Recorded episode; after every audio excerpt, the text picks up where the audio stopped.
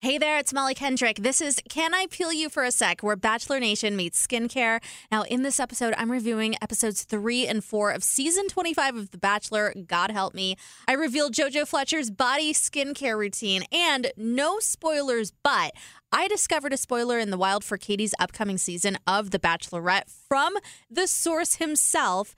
And I have to tell you how this went down because I have never had this happen before.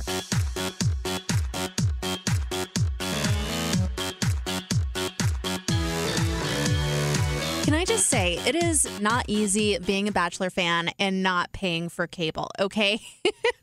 This is my situation. My rewatching abilities have basically been cut off. I was telling you in my very first episode that I was going to go through and watch the entire season 25 with Matt James of The Bachelor and review each episode, probably pair them up like two at a time, rewatch them, and tell you what I thought after it's already been aired and we've, already shared all our grievances.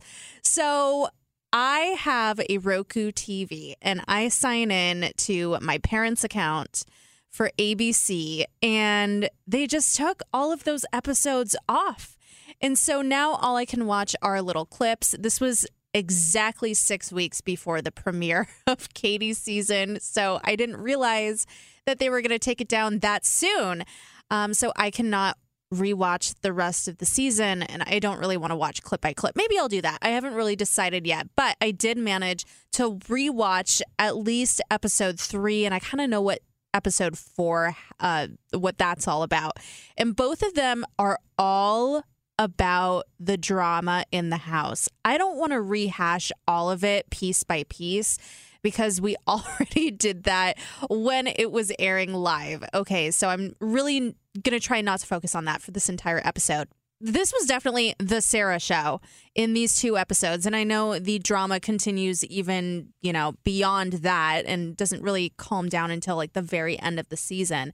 But this was very much about Sarah in episodes 3 and 4 because she went on the one-on-one date with Matt. Everything seemed really good. Like, they seemed to have a connection. He was definitely into her. She seemed to be into him, too. But then things really went downhill when all of a sudden Matt was giving his time and attention to the other girls. And that's really what he's there for, to find his wife and date other women. And Sarah did not do well in this situation. I'm a little bit surprised because she is a broadcast journalist. She was a reporter.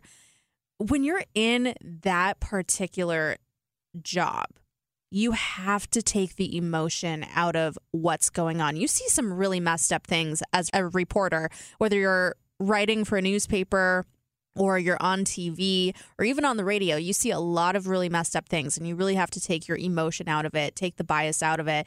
And so I was a little bit surprised that Sarah was put in a situation she's, pretty familiar with, maybe not dating a guy who's dating other women, but being in front of cameras and, I don't know. I would think that she would be able to step aside from the situation and look at it in a more logical way. And so I think that there was just so much more going on. I know that she, her whole purpose for leaving the show is because she wanted to be with her dad. I feel like that was part of it, but I don't think that that was the main reason. I don't want to get into what I think was the main reason because it's all like tabloid stuff. And I don't know. It's just not confirmed. But I am just surprised that she wasn't able to separate herself from the situation, given, her years of experience being on camera, being able to separate herself from high pressure situations. I just found that really interesting and pretty surprising, actually. Serena P.'s one-on-one date was a breath of fresh air from all this drama. Finally, we got away from that. And, I really do like Serena P. She's very young, probably a little too young to be on the show. But I love that she would really tease Matt about, being a nerd and owning a turtle. She did a really great job at just like giving us, like I said, a breath of fresh air, and it was really nice. What I loved was the erotica date. Victoria killed it. Katie killed it. That was definitely them in their element on this erotica date. And it looked like it was so much fun. Also extremely awkward. Of course, it's an uncomfortable topic for a lot of people, but it seemed like the girls, once they embraced the awkwardness and realized that everyone else was kind of on the same page, that this is really weird that we're like writing erotica about ourselves with Matt James, it ended up seemingly to be a fun bonding experience in the end for all of them. That's about all that I'm going to get into with these episodes. Like I said, I can't rewatch any of the rest of the season, which really sucks, but it's whatever. Katie's season is about to air. June 7th is the premiere date, so I'm really excited to see what we have in store with that season. Okay, also, no spoilers. I want to be very clear. I'm going to be very careful with how I tell you this, but I have to tell you this. I came across a spoiler in the wild, totally on accident, for Katie's season of The Bachelorette. I'm not talking about a article that I came across that someone else wrote. I am talking about like a spoiler from the source itself. Okay, so here's what happened, and I'm not going to tell you who it is. But when this guy finally goes home, and maybe he makes it to the end. I'm actually not sure. But when he goes home, I'll finally tell you who it was. So here's the deal. I am on the app called Clubhouse. It's a very new app. It's audio-based. And I actually happened to follow one of the current contestants, and he follows me back. Long story short, we connected before he went to film the show, but I have never personally talked to him. So I don't actually like really know him, but we did connect on Clubhouse before. It's weird. It's very weird. Anyways, while I was in a room trying to get other people to come to this room I was in, they call it pinging people. I looked at the list of people that were online or who had recently been online that I could ping into this room.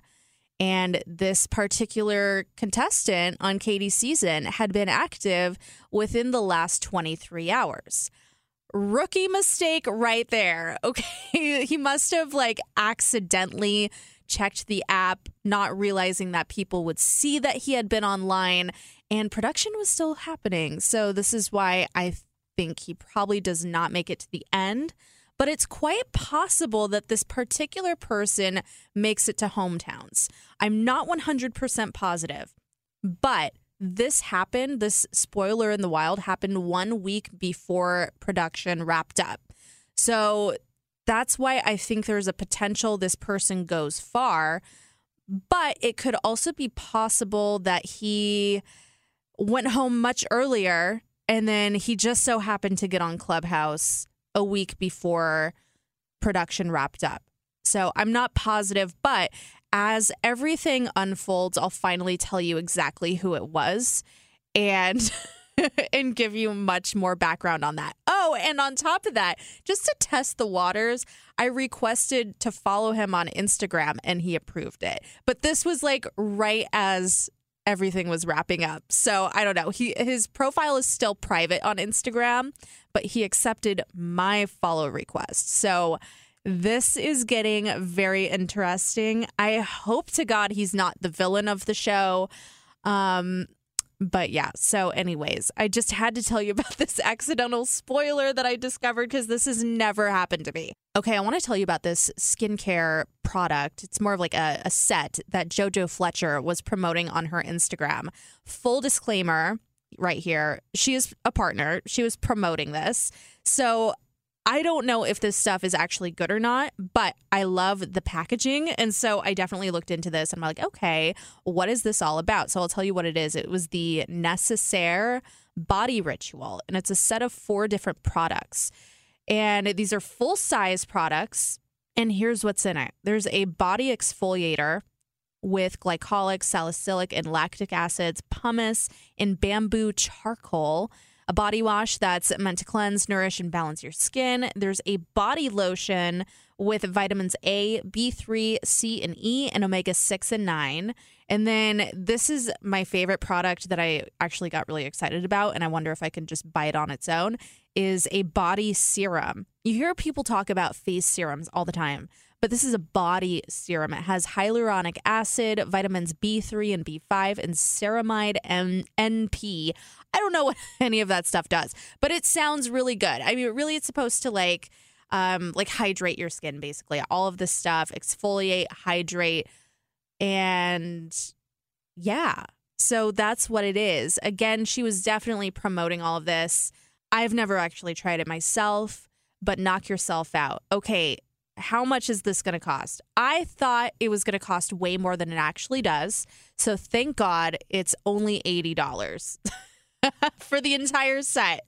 I know that's definitely not cheap, but after seeing how Bree Springs spends over $200 on face serum alone, I was pleasantly surprised that this set was $80 total. 4 products for $80, and it's like good skincare. I think that's actually pretty reasonable. Well, this has been another episode of Can I Peel You for a Sec? I'm Mollie Kendrick. Would love to connect with you on Instagram. If you want to talk about any of this stuff, you can connect with me at Molly on Air. That's Molly with an IE. You can send me feedback, suggestions, if you want to hear about a guest, whatever you want, or you want to send some skincare tips my way. I would love to hear about it at Molly on Air on Instagram. That's Molly with an IE. Thank you so much for listening.